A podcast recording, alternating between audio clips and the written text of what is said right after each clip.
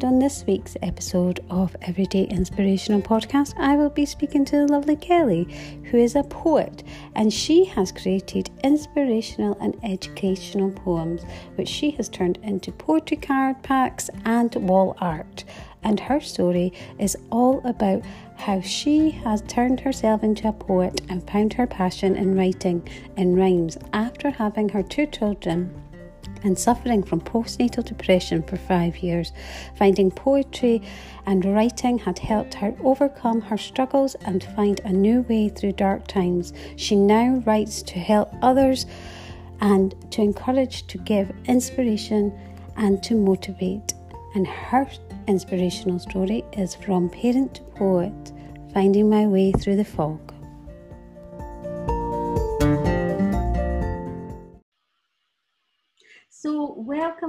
To the Everyday Inspirational Podcast. Could you tell our listeners a little bit about yourself, what you do, where you're from, and also what your inspirational story is today?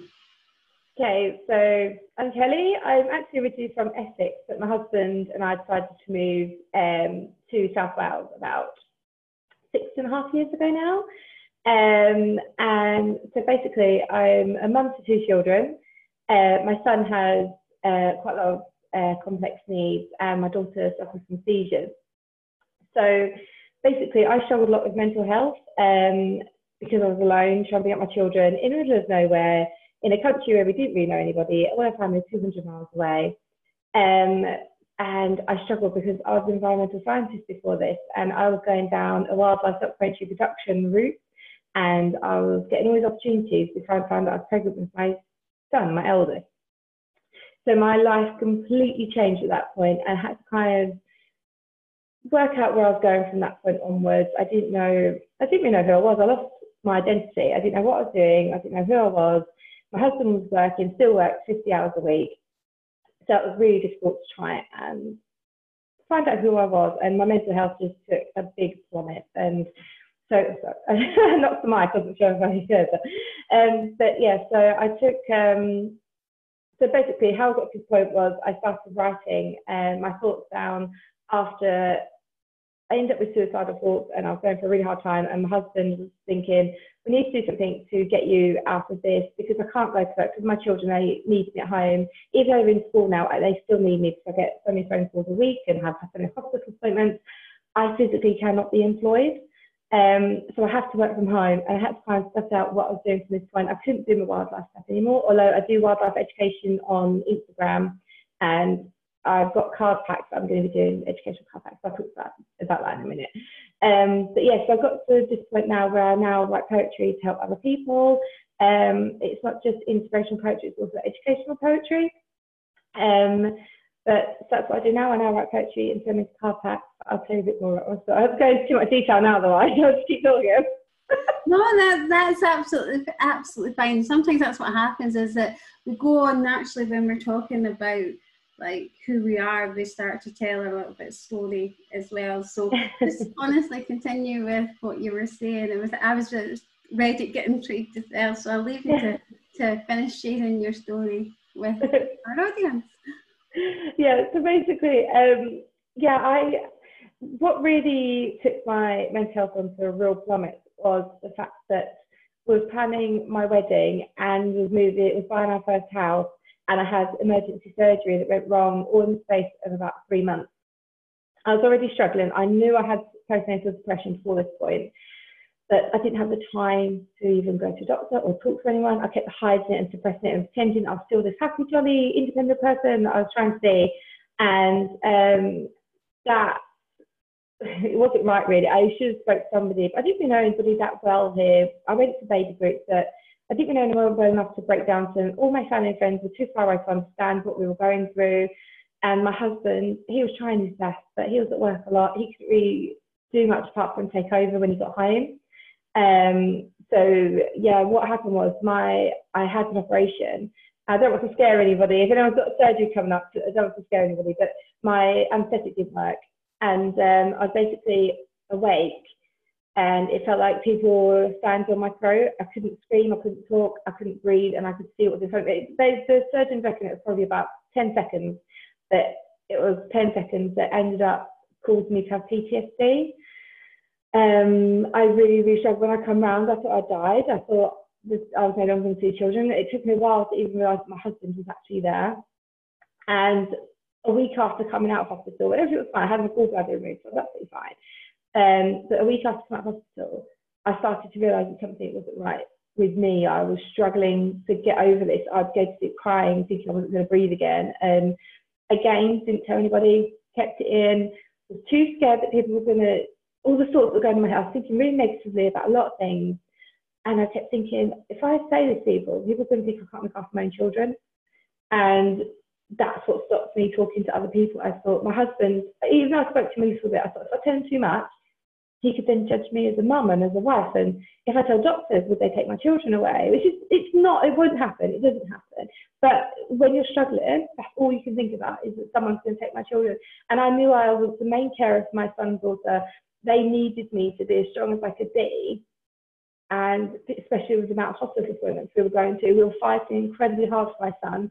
Um, the school that he was at didn't believe that he's, he was struggling as much because he marks, he's got it's about eight different conditions now, and he struggles a lot mentally. It's because he was born, basically, he was born 10 weeks early. He had a bleed in the brain, hole in his heart, he suffered from sepsis, he had meningitis. Um, and he was actually really strong and he recovered. He was home when he was three pounds. He was tiny, he did really, really well. But that is where my postnatal depression started from, was that point. And it was that point that I realised I was never going back to work again because he needed constant care. Even though he was physically okay, he struggled with food and now he's been diagnosed with different food disorders. Um, but even then, he struggled with his digestive system. But he seems okay, he seems fine. He was physically okay, he was walking on time, he was doing things on time. But as he started to get into the education system, I started to see things that were becoming more difficult, more complex. And as time's gone on, he's actually going through diagnosis of autism. Um, and but he's also got ACD, OCD, ARFID. He's got so many things. His sensory processing is very severe to the point that he struggles to eat. Um, so he, he actually, even if you met him, he seems, I don't know what normal is, but he seems like a relatively normal child. He seems like my daughter. My daughter's wild and crazy, but he's quite reserved but you wouldn't think there was anything he was struggling with. Um, but if you get to know him, you can see his real struggles. And as his parents, we see obviously every little bit, and he'll hold it into school, and then he'll struggle when he gets home. And so, trying to get him the help he needed, trying to see, because we didn't fully understand what was wrong with him, we didn't understand why he was struggling, why he was so angry, um, why he wasn't eating. I mean, he went two weeks without eating anything. The doctors have always been amazing. NHS, I can't fault. They've put us through the system so easily. They've believed us. They've been, I mean, it was them that actually helped me talk to my husband as well because I drunk a bottle, I don't drink, this was a very rare occasion, but I got to the point where I drank a bottle of wine one day and then I was emailing the care, local care team and I was just like, I can't do this. I don't know what's wrong with him. My daughter was having eight or nine seizures a day. She's fine now. It's something she grew out of. She only has like one every six months now. But at the time, I was trying to work out my son. My daughter was struggling. My husband was working, I was completely alone. And so that is, and all combined together, I forgot I've talked about now, all combined together, trying to work him out, trying to get the, the fight with trying to get friends and family to understand, trying to get the school to understand. I didn't need that fight. Um, it was unnecessary because the doctors knew exactly what was wrong with him. They believed us. They could see it themselves. They worked really closely with us. Even during lockdown, I can't fault them. They've, as soon as I'm struggling or if I've got a question, I just ring no keys up or I ring his dietitian and they're there instantly to give us help. I can't fault them but it's just the fight everywhere else. It's like unnecessary. It's not, you don't even need that fight with schools. Schools should be far more supportive. Um, so basically, all this on top just made my mental health. I wasn't focused on myself at all. I didn't know what I was doing. I was trying. I was trying to do blogging. So I thought maybe I could do some sort of writing at home. I love writing. So I was thinking maybe I could do a blogger. I could something like that. And um, but it wasn't really coming across as natural to me. I was struggling with that and I was struggling to fit time into that. I even started doing teacher training because I wanted to be a, um, a further education lecturer. I wanted to teach animal science or wildlife education. Um, but my daughter was five months old. I don't know why I thought at five months old I could go and teach. Um, so I tried to do that. And I just kept trying, I think I kept trying to escape from what I was feeling inside and also trying to, I didn't want to fail my family. I wanted to be able to support them financially and I wanted to be able to do things for them and to then be proud of their mummy and not just think, oh, mummy's just at home. There's nothing wrong with just being at home. I didn't want to be, I didn't want to be at home cooking and being a housewife. It wasn't for me. Um, so all of this, and then with the surgery, planning the wedding, buying a house, it just all got to a point. I got we got married in the August, and by the October, I remember driving to my husband's work to pick him up, and I swerved to drive off the bridge because I just couldn't. I wanted to escape. I didn't want. People always say when you're suicidal, it's attention. The last thing I wanted was attention. I wanted silence. I wanted calm and I couldn't find it. Everywhere I went, I couldn't find it. And my husband to point, he didn't know what to do. And then I didn't, luckily, I didn't swerve. The thought of my children stopped me. I did swerve, but I pulled out again. And I drove to my husband's work. I went home. He knew that something wasn't right. And then once the kids were in bed, I broke down to him and told him absolutely everything I was feeling. Um, I told him about all my thoughts. And he's an incredible man. He's he, I'm not saying he's just a factory worker, but he's never done anything to be able to support. He doesn't know how to support people. He's never been trained. Um, but it's naturally to him, I think. He sat down with me and he told me that every time a negative thought comes in my head, to switch it to horses or the sea, because they're my two places I like to go. Um, he was like, as soon as, it, as soon as something comes into I'd be thinking, well, it's a really silly thing that seemed silly, but at the time was overwhelming. And but as soon as it goes into my brain, I would literally switch it quickly. And then as soon as I started doing that, my mind started to clear. I wasn't thinking about all the negative things. I even got obsessed with the magpies, counting magpies. And if I saw one, I'd panic and need to look for two. And it was just absolutely insane. And um, but it was just those things that just simple things people just don't even think about started to take over my life. Like I wouldn't step on three paving slabs and I wouldn't go onto ladders. And everything was superstitious, just overwhelmed me. But doing this thing, my husband said, I don't know how he knew how to do that, but it completely changed my thinking. And um, and then I'd been I think I'd been trying to write children's stories about a year previous to this point, um, because I used to write as a child, I used to write stories as a child, and I, I would love to be a children's author. It's like a real big dream of mine.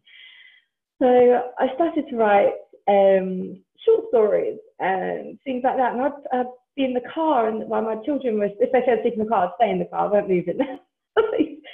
keep relevant.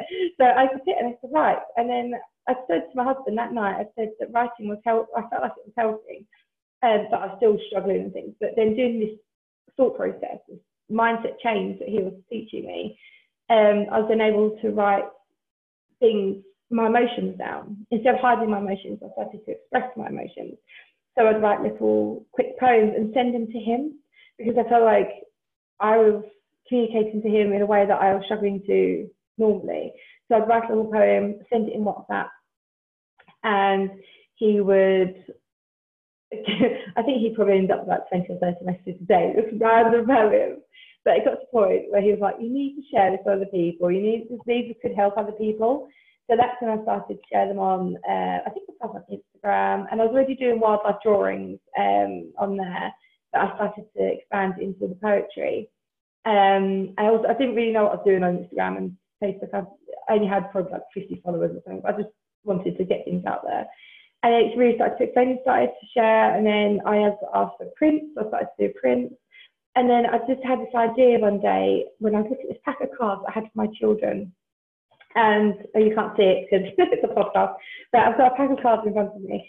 And um, I started to look at pack of cards and I thought, I could do something with my poems, with a pack of cards. And at first, it was all education stuff. I want to be able to have educational games, include rhymes and illustrations, sort of a matching card game, and that's coming hopefully before Christmas. Um, but I started to, I wanted to turn them into card packs, but the cost of it was quite a lot. Um, so I had to work doing selling print things to save up to be able to go onto the cards. But this has taken three years of constant writing, constant trying to get a little income here and there to try and um, be able to save up to pay them. But this weekend, last night, I packed over 200 packs that were going out to um, different shops for different retailers, and uh, I had loads of orders on Etsy. And I was shipping out over 200 packs this last night alone. And I was thinking, I've worked so hard, been through so much. My son is now going through diagnosis and the full support in a new school, and it's incredible the support he's getting. My daughter's getting support for young carers. My husband now gets a Friday off every week, so we actually get some time alone. Well, we're supposed to get time alone together. My daughter's off on Friday, so we haven't actually had it yet. so from this Friday, fingers crossed, we're going to have some time alone together. And I feel like everything has just, even though I've gone through such struggles, and I don't, my children stopped me from driving off that bridge that day. And I feel everything has just happened for me to be able to do this, create these practice cards to help other people. Um, and I've actually had so many people come forward and say that a poem I've written, because I don't say buy my packs, you can just screenshot my poems if they help you, screenshot them and keep them. Um, you can even print them off, do whatever, write them anywhere you want, use them if they help you use them. Um, and I had a lady come up to me uh, about a month ago now, and she said that she was feeling suicidal and she was really struggling. And she was questioning it that day that she came across a poem of mine and it stopped her. And now she's doing really really well. She spoke to people that she needed to talk to um, because she wasn't talking before and my poem was all about talking and struggling. And I'd shared my story a bit. And she was like if she's done it I can do it by talking and this is what I want to get out there a lot of my poems are about talking being expressive allowing your emotions to flow and knowing that if you're struggling it's okay if you're if you're doing something that's getting you down, why are you doing it? Change, change, do, don't do that. I was really worried about telling people I'm a poet. I was like, how can I be a poet? I never studied English. Um, I was thinking you have to have some sort of English degree to be a poet. But all you need is heart. All you need is to be able to express yourself. And so, yeah, I write to try and make I do aim it at women because I'm a woman and I've been through parenthood. So I, I do feel like I aim at women, but men also gain from it as well. Um, but yeah, I write so to make other people just feel comfortable and know they can make changes and to ignore what other people, other people's opinions don't matter if they don't affect you. So just forget about those. Um, yeah, that's why I am today. Thank you so much, Kelly. I mean, your story, like, like about four stories and and one year i mean inspiration there from what you've went through i mean it's it's, it's a full journey that's been to the to the point of even though that you were seeing your adversity that you suffered has now turned to the point where you're able to help other people which yeah. Love, you know because a lot of the time people can when you're in that dark place you know, it's scary, like you're saying, to, to actually speak about the emotions because we feel as if they're going to actually consume us.